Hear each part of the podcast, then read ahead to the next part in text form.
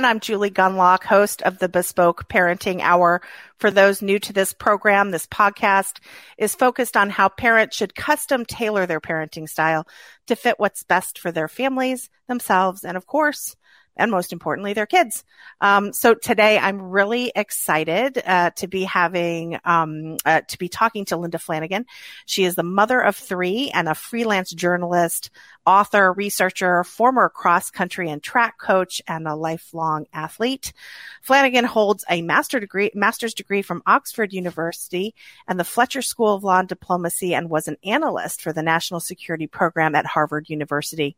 She is a founding board member, uh, member, sorry, of the New York City chapter of Positive Coaching Alliance and a 2021 advisory group member for the Aspen Institute's Reimagining School Sports Initiative. And her writing on sports has appeared in the Atlantic, Runner's World, and on NPR's education site Mindshift, where she's a regular contributor. She is also the author of a book, and I can't recommend this highly enough. Take back the game, how money and mania are ruining kids sports and why it matters, which uncovers how youth sports became a serious business, the, conse- the consequences of raising the stakes for kids and parents alike and the changes we need now. Thank you so much for coming on, Linda. Let's thank you for having me. I'm happy to be here to talk about all this.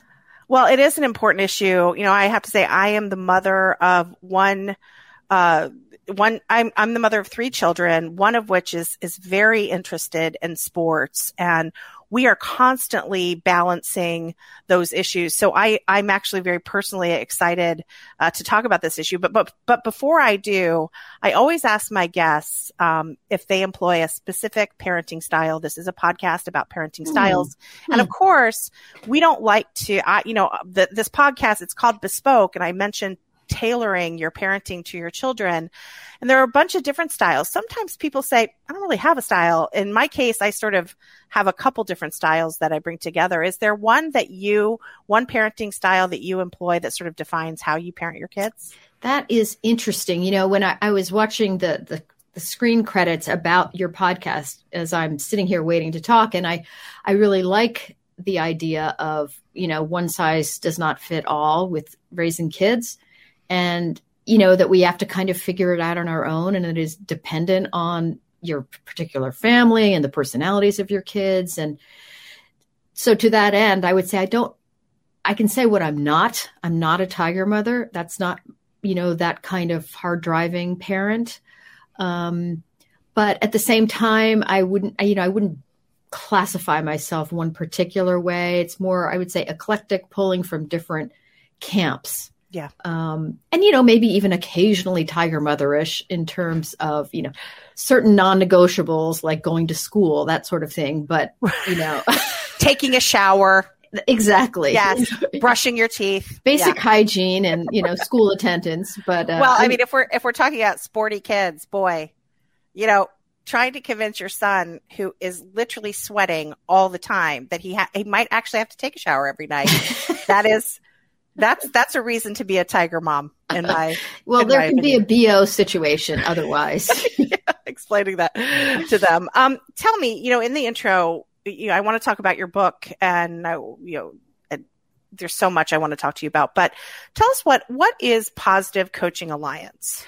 Positive coaching alliance is a nonprofit organization that was started i should know this 20 25 years ago um, in California. And the idea behind it was to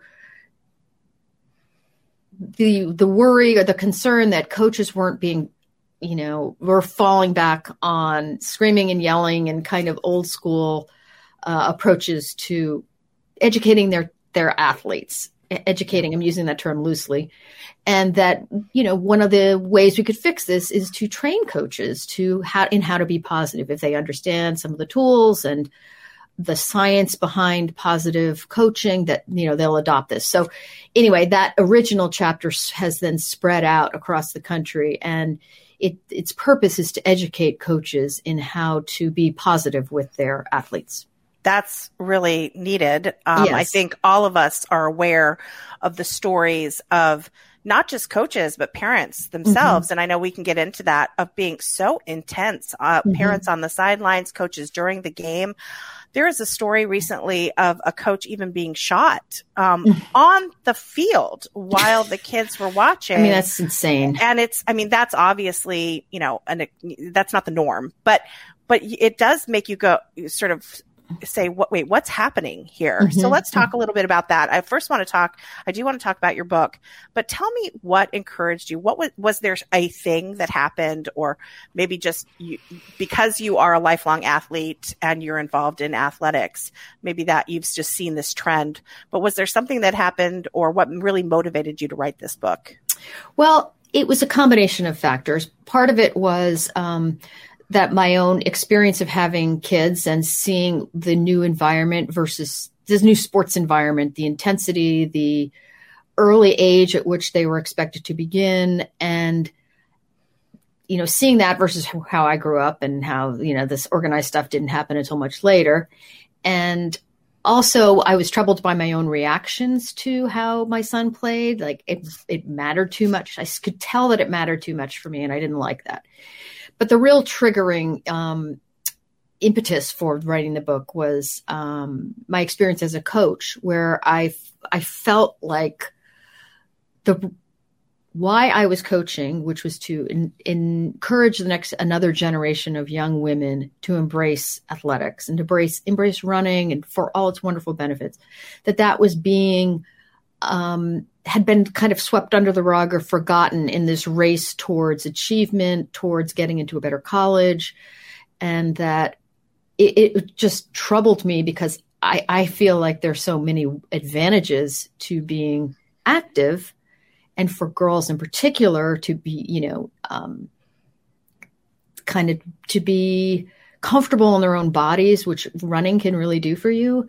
Yeah. And I saw that this was ju- it was just being um, pushed aside for other purposes. So that's kind of was the real impetus because I what I, I didn't like what I was seeing in you know especially in, in high school sports.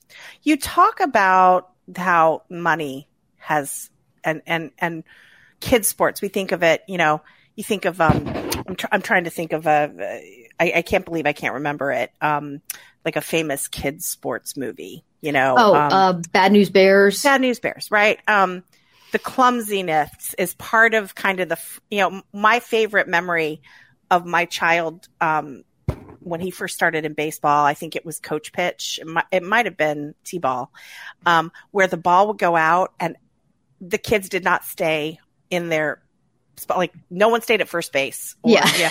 And they would all go and they would pile on the ball. And mm-hmm. we were laughing so hard. We thought it was so great. And so you think about the original reason for getting kids, it's, you know, partly to have fun. It really is. Yes. But you talk about this corporatizing of it and money being involved and th- mm-hmm. that also ramps up the stakes and yeah. the intensity. So tell us a little bit about that. Cause to be honest with you, I wasn't really aware of, of mm-hmm. this and I'm a mm-hmm. sports mom. Yeah, yeah.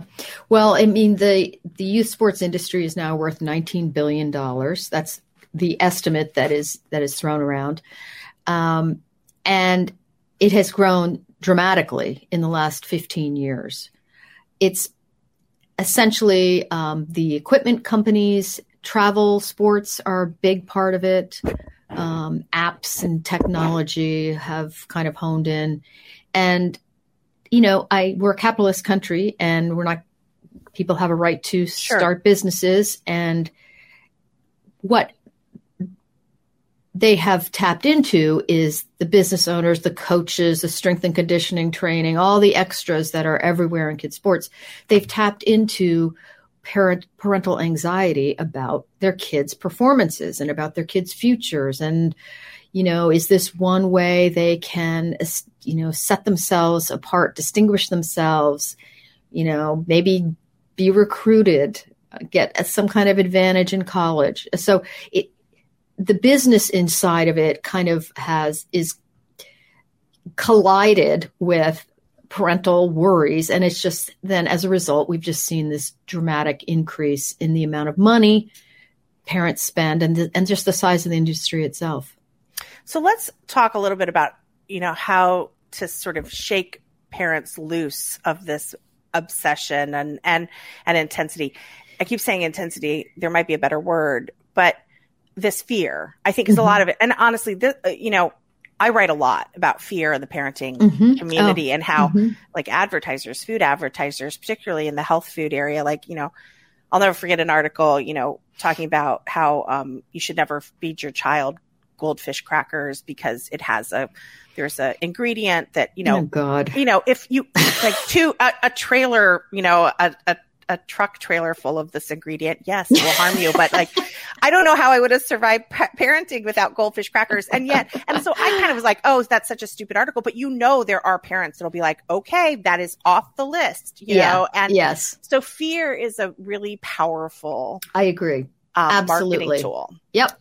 It's like fear of missing out, fear of doing the wrong thing, which I totally understand, by the way, as a parent. Like when you have young kids, and you're just like in the trenches and trying to get through, you know, it's very hard to say, well, you know, I don't think soccer at age six is necessary or club lacrosse at seven. Is this something we need to do? You know, fear has a way of motivating you to do things you might not otherwise do. You know, your common sense would tell you, well, I don't think that's really necessary or, you know, a little goldfish won't hurt, you know. Well, it also it also motivates parents, and I think today we are obsessed with safety. Yes, and the safety of our children to do quite unsafe things with their kids. I'm always amazed that about that. Like I, I will talk to a mom who's terrified of goldfish crackers because of that ingredient. Yet she has her child signed up for every single thing. The child has no free time. Yeah. The yeah. child no, does not know what the word boredom means. Yeah. Yeah. I, and I don't think that's good for the kids. So it's kind of interesting to me Yes, yes, I agree. Well, and it's kind of it's um it's short term versus long term thinking, honestly. You know, if you can fill up their days, it's with going from Kumon to um, tennis, you know, to then piano lessons. It feels like you're doing the right thing. And, you know, it, it obviously it's good for kids to learn new things and to be wonderful for them to develop their skills across a domain, a variety of domains. It's just that the big picture is kind of can be lost in that.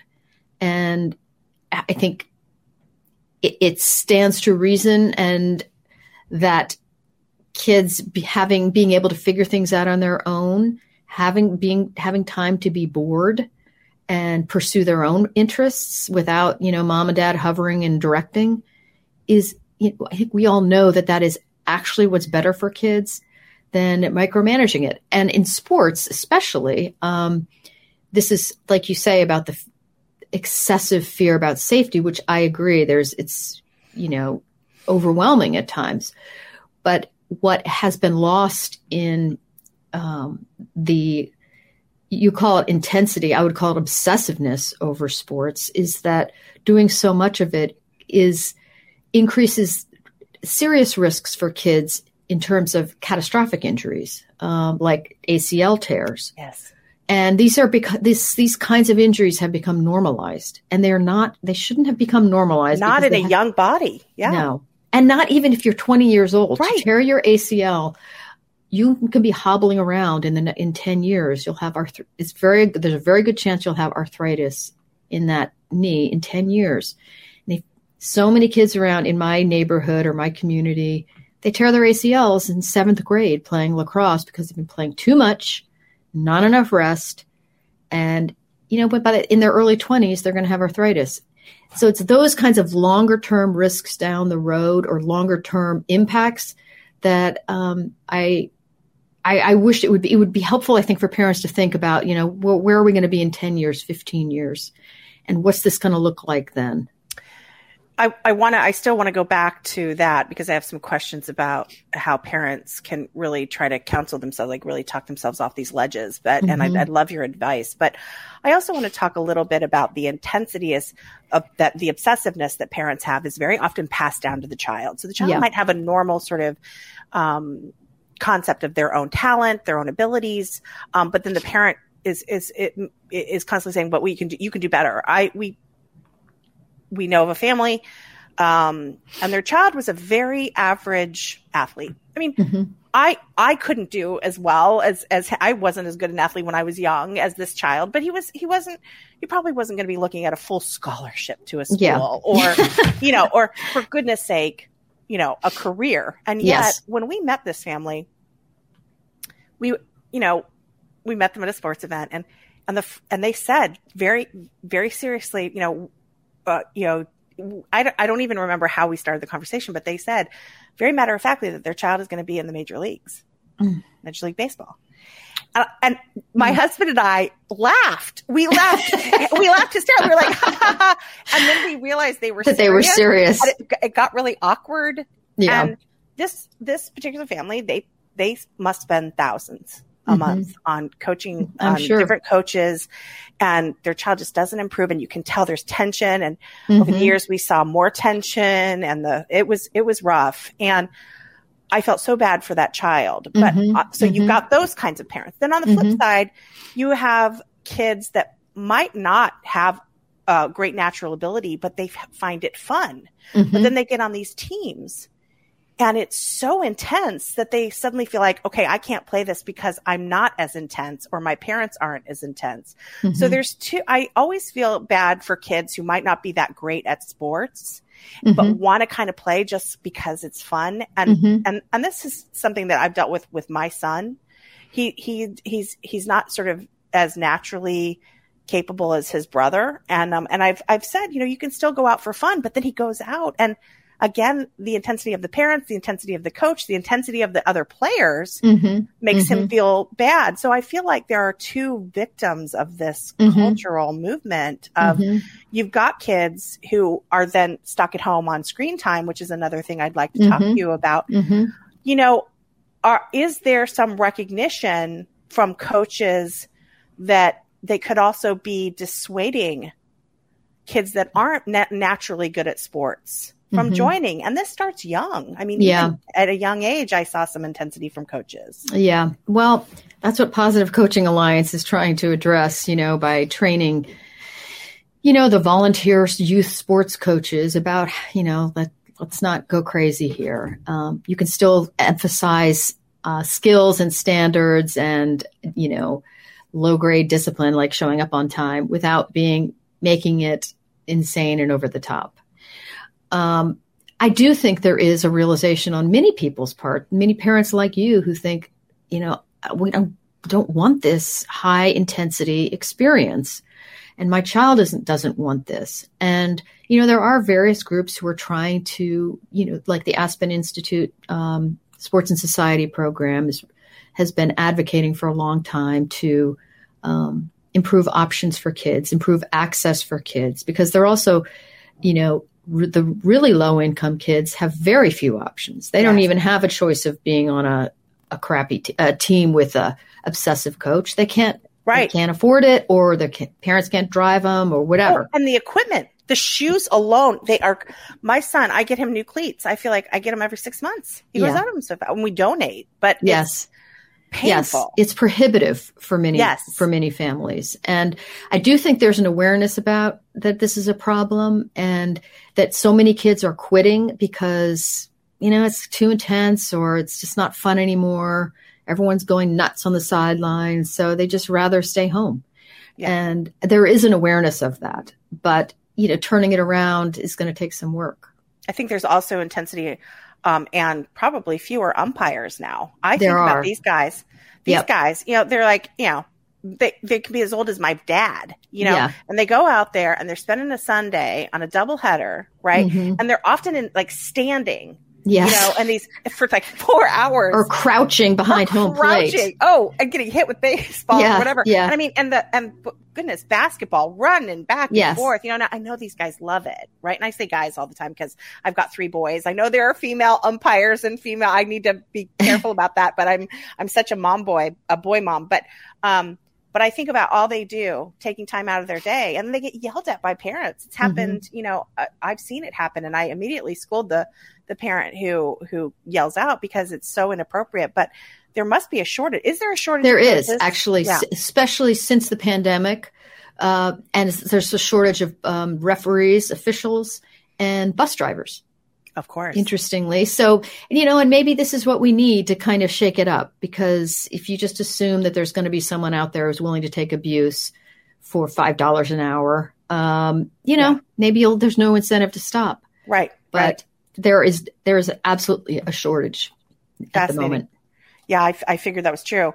Um, you know, I want to also talk about screen time. I, I have, mm-hmm. I'm just going to read this because I think this is so compelling. On average, daily screen time went up among tweens age 8 to 12 to 5 hours and 33 minutes. Oh my uh, gosh. From 4 hours and 44 minutes. It wasn't that much better and to eight hours and 39 minutes from seven hours to 22 minutes for teens. So, so, you know, age 13 to 18, they're on there for eight hours.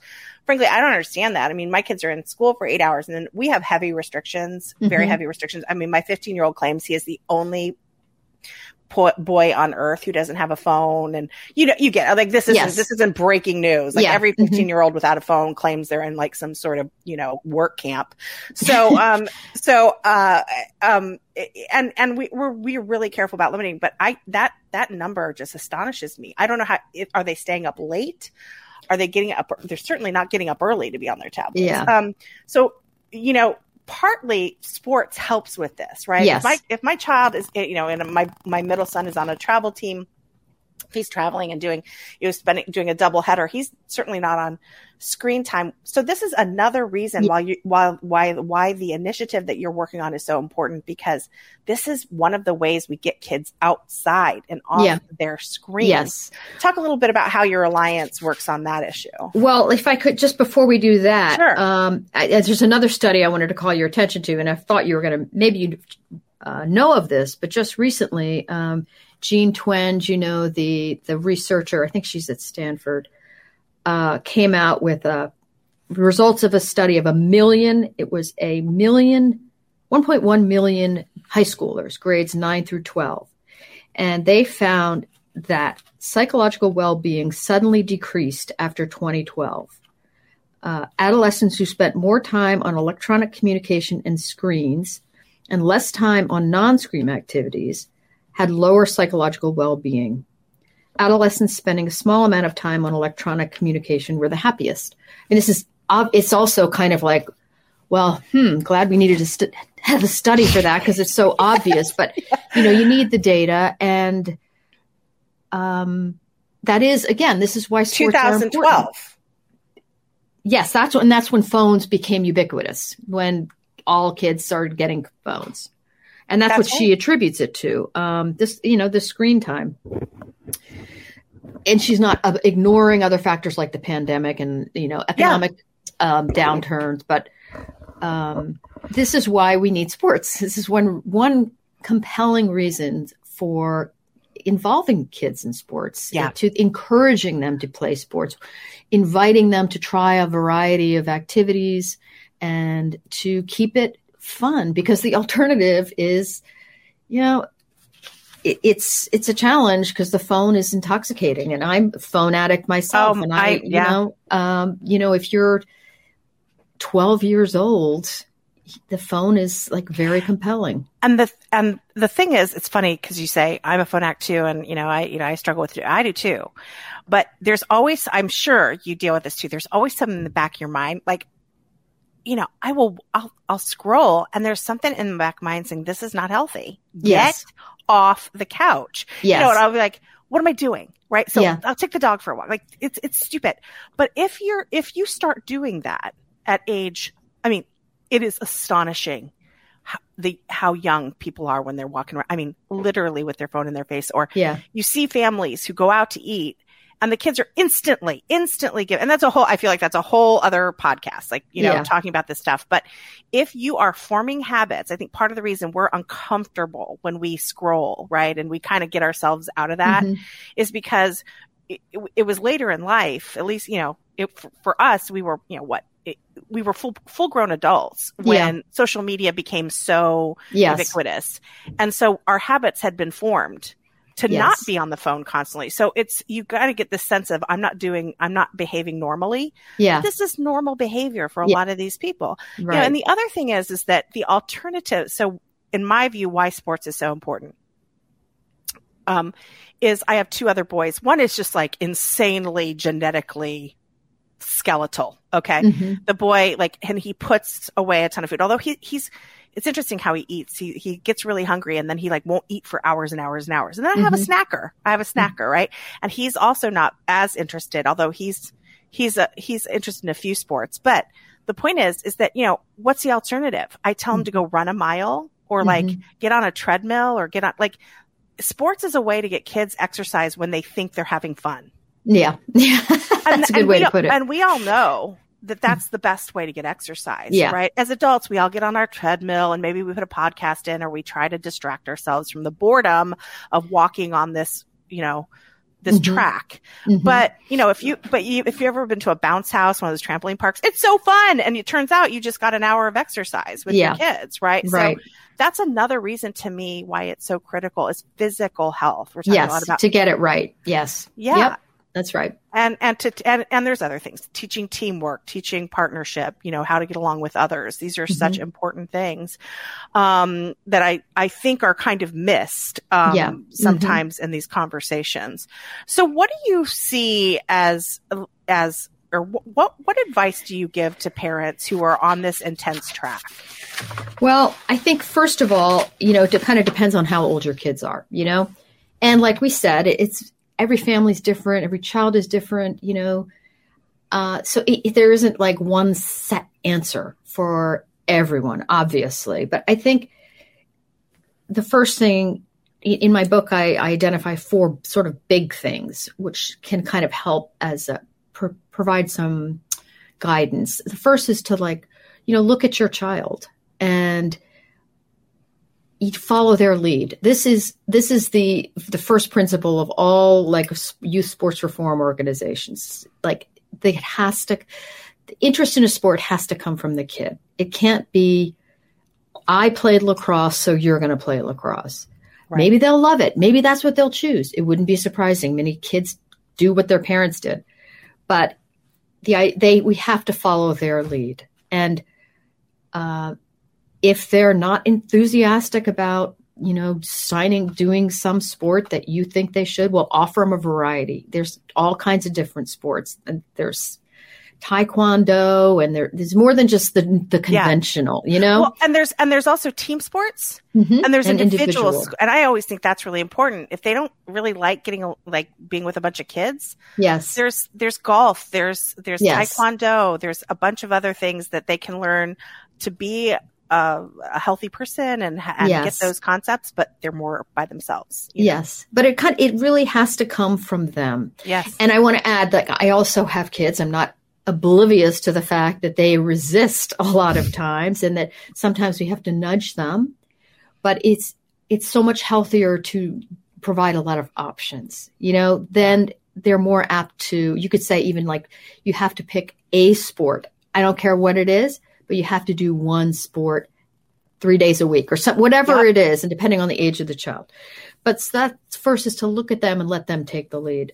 The second is to keep your family close because many of these, um, as you get more involved in competitive youth sports, as your kids age, if they start clubs, travel teams in second grade, you've just signed on for many, many years of indentured servitude. And not only for your That's child, but for funny way to put you. And I think it's really important to recognize that there are these forces at work that are going to separate your family. They're going to put one kid somewhere, another kid somewhere else, split up the couple uh, if there is a married couple. Um, they're just very disruptive to families. So I think it's very important to remember what's important to you and to, you know, for most families, I think it's about having a close, strong family, you know, that's more important than winning, Yes. you know, the tournament when, wherever. Um, so look, look at your kid, keep your family close. A good part of this is trying to keep perspective, striving to keep perspective. And it's really, really hard. I appreciate how hard that is when you have kids because, you know, um, we live our lives forward, but we understand them backwards. oh And- gosh Well, that's not my, that's Kierkegaard. So, yeah um, but in order to do that, there are various things. I have suggestions in the book about how to keep perspective, and if to figure out to try to understand if you've lost perspective or not, because it's incredibly easy. For example, ask yourself this question: If you're at a cocktail party, if it takes you five minutes or less to bring up that your son's a baseball player, you might have lost perspective because it shows how top of mind it is. And it, I get it. You, if you're all wrapped up in it and you're spending 15 hours a week on your child's sport, it is going to be top of mind. But that tells you that you've lost a little, little perspective. You know, I, um, I, I want to uh, wrap up soon here, but I do have some questions about, you know, we met, we, we touched on the expense involved yes. in getting in, in, getting into some of the, and that is, to be honest with you, one of the limiting factors for us. We also knew that that certain sports are intense on a child's body. So we we worried about that, about doing the same motion. Yes. You know, you and, should be. Yes. And and so we told our son he is in travel baseball, but we said then you're not going to do little league. Mm-hmm. And it astonishes me because we still are giving so much to the travel baseball team in terms of time mm-hmm. and practices. It just amazes me that some families do both, you know, they do two teams and then they actually have other sports, yes. you know, like, um, a karate or something like that. And I, you know, I won't go too far into this, but I really, I cannot believe some, some, how much, uh, some kids are involved in. So we yes. really limited that for yeah. my one son because of the injuries. But again, on the financial thing, I mean, it's just fees. And I, I mean, two days of a hotel in New York, yeah, in New York. I mean, this is, I, I, you know, that was a burden for us. And so, yeah. what effort is there? You, you touched on this and I'd like you to expand on this just a little bit about what efforts there are out there to, um, maybe help defray some of these costs for, and I mean for at need people, not, not just everyone, because this mm-hmm. kind of frustrates me sometimes. Because I remember we had a, a, a, child on a baseball team and there was some donations, but it was very mm-hmm. open that it was going to this one child. And I yeah. felt bad for that kid. Yes. Like, you know, yeah. although, you know, it, I think it was, it was given to the mother and everybody was quiet about it. But, you know, what, what efforts are there to, to make it more accessible as we become more intense. Yeah. You know, I think there's, yeah. So yeah, well, I'll let you answer. It's a long question. I'm sorry about that. No, no, no. Well, see the, the it, there's a lot of challenges in with youth sports, but one is that there's no, um, it's not like there's anyone on top kind of pulling the strings who can just like say, well, let's do this and we'll fix it. it youth sports are so decentralized that you know, there's really kind of no one in charge of what's going on in your town with your kids team, except, you know, it's all very, very hyper local generally. Yeah. So there's not going to, there's not some fix where someone can, some organization can say, well, here's $10 billion to make youth sports of course affordable. Right. But I mean, individual clubs and leagues are like the one you described are offering aid. That's not a great solution because for the reasons you said. I mean, it can be humiliating and it also doesn't really solve the problem because yeah. part of the problem is also time, parents' availability. And, and many families, just, they're working, whatever, they can't disappear for two nights, right. you know, for some tournament. Right. So um, there are collective, some collective kind of um, attempts to rectify this. One was in um, one example is in New York State. The uh, state assembly member Monica Wallace um, was able to secure $5 million of annual funding for to give to low cost youth sports organizations that provide sports to low income areas in New York State to um, fill in the gap where you know the wealthier or middle income kids right. have opportunities these kids don't and she yeah. did that by attaching essentially a tax on the um, proceeds from mobile sports betting Hmm. So that's like a new thing. Yes. You know, it getting money. It just got Mar- it just got legalized in Maryland around yes. where I'm living. So well, and what yeah. she did was, you know, earmarked was able to earmark a certain amount of money for youth sports, hmm. low end to help, you know, uh, provide sports opportunities to kids who don't have them. I mean, that's one sort of effort. Um, um, I think many schools are there's an awareness that high schools need to adapt so that they're not just providing you know varsity athletics for varsity athletes after school. Yeah yeah. That there are many kids who would like to play. They may not be good enough to make the varsity team or the junior varsity team especially big schools. You think about a basketball team. They're yeah. small. Right. Um, and a lot of tons of kids play basketball. So right. some high schools are trying to offer intramurals and club programs after school. So it's not, so these are some of the, like the little movements that are happening to try to expand access to sports for yeah. a broader population and to keep it cheap.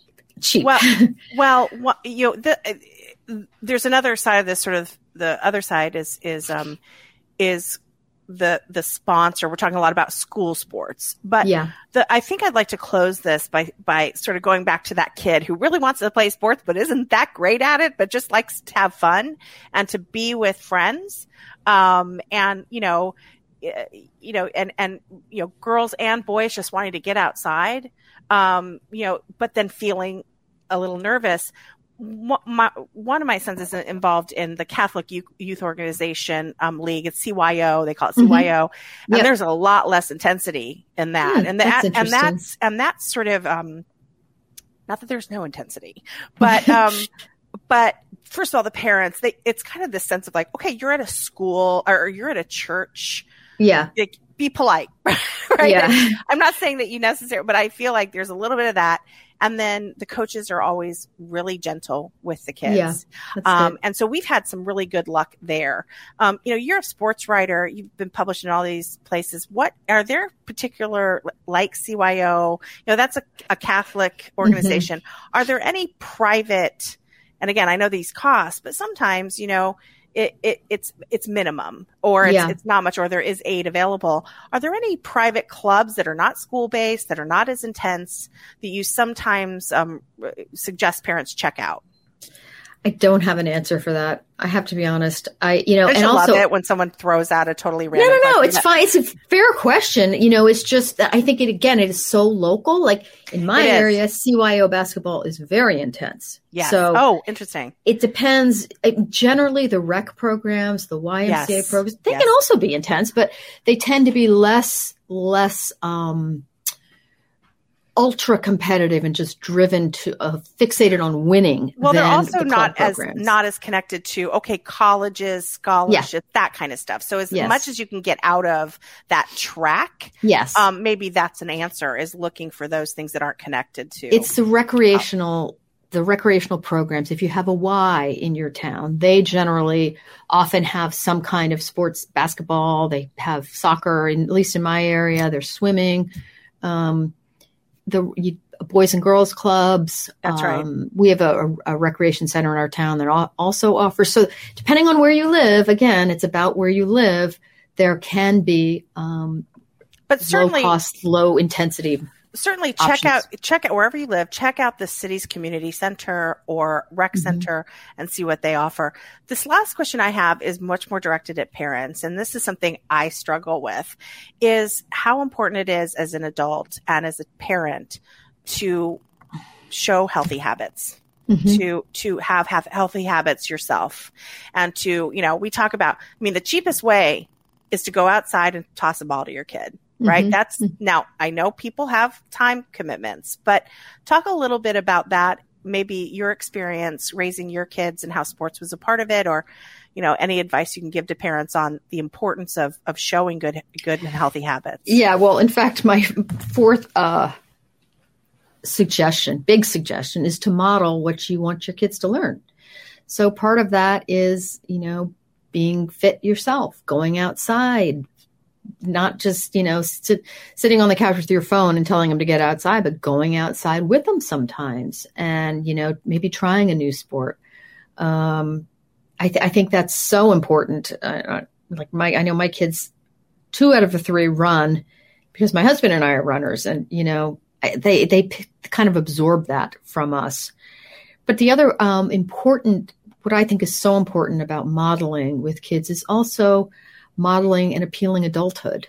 I think that's one thing that is also lost in the um, intensity and obsessiveness of youth sports is that what parents are modeling for their kids is kind of a boring adulthood. You know, it's like, boy, don't grow up because it's no fun. Once you do, all you're going to be doing is driving and buying Gatorade and, you know, standing in sign up lines, or maybe it's all done electronically now, but, right. Um, or working.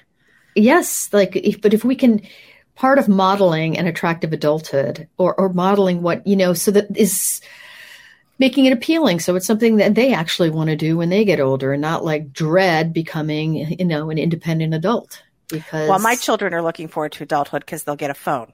Well, that's so, good. Uh, good for them. I can't thank you enough for coming on and sharing your um, knowledge with us. I think this is a intense issue that that parents deal with. I think I think parents have tr- a little trouble with self control in this mm-hmm. area mm-hmm, yeah. and with setting limits. And I think the tension between um, keeping your kid healthy with good limits and then robbing your child of their future of a, yes. a professional sports future, you know, that, that is something that, um, that we really need to tackle. And I really can't recommend your book enough. If you could just um, mention your book. Do you have it with you? You could hold. I should have it with me. I have it in some bag. Yes. I couldn't find it, but yes, here we here go. It is. Take, Take back, back, the game. It's available on Amazon, Barnes and Noble, all of those. Yep. Are you on any social media platforms? I am. Um, first of all, I have a website, uh, lindaflanaganauthor.com. I am uh, at Linda Flanagan 2 is my Twitter, and uh, Linda Flanagan underscore author is my Instagram. I think okay. I got that right. But yeah, I'm out there. you know, you can find me. we'll put your links up on the website so people can find uh, your social media platforms. Um, I think your book is critical. I'm going to start giving it out as gifts. Um, Thank you. I appreciate that. I, I, really, really appreciate you coming on and let us know if you um, if you do any more writing in this subject. We'd love to post it on our sure. social media network. I will. So thanks again for coming on, Linda. My pleasure. Thanks for having me.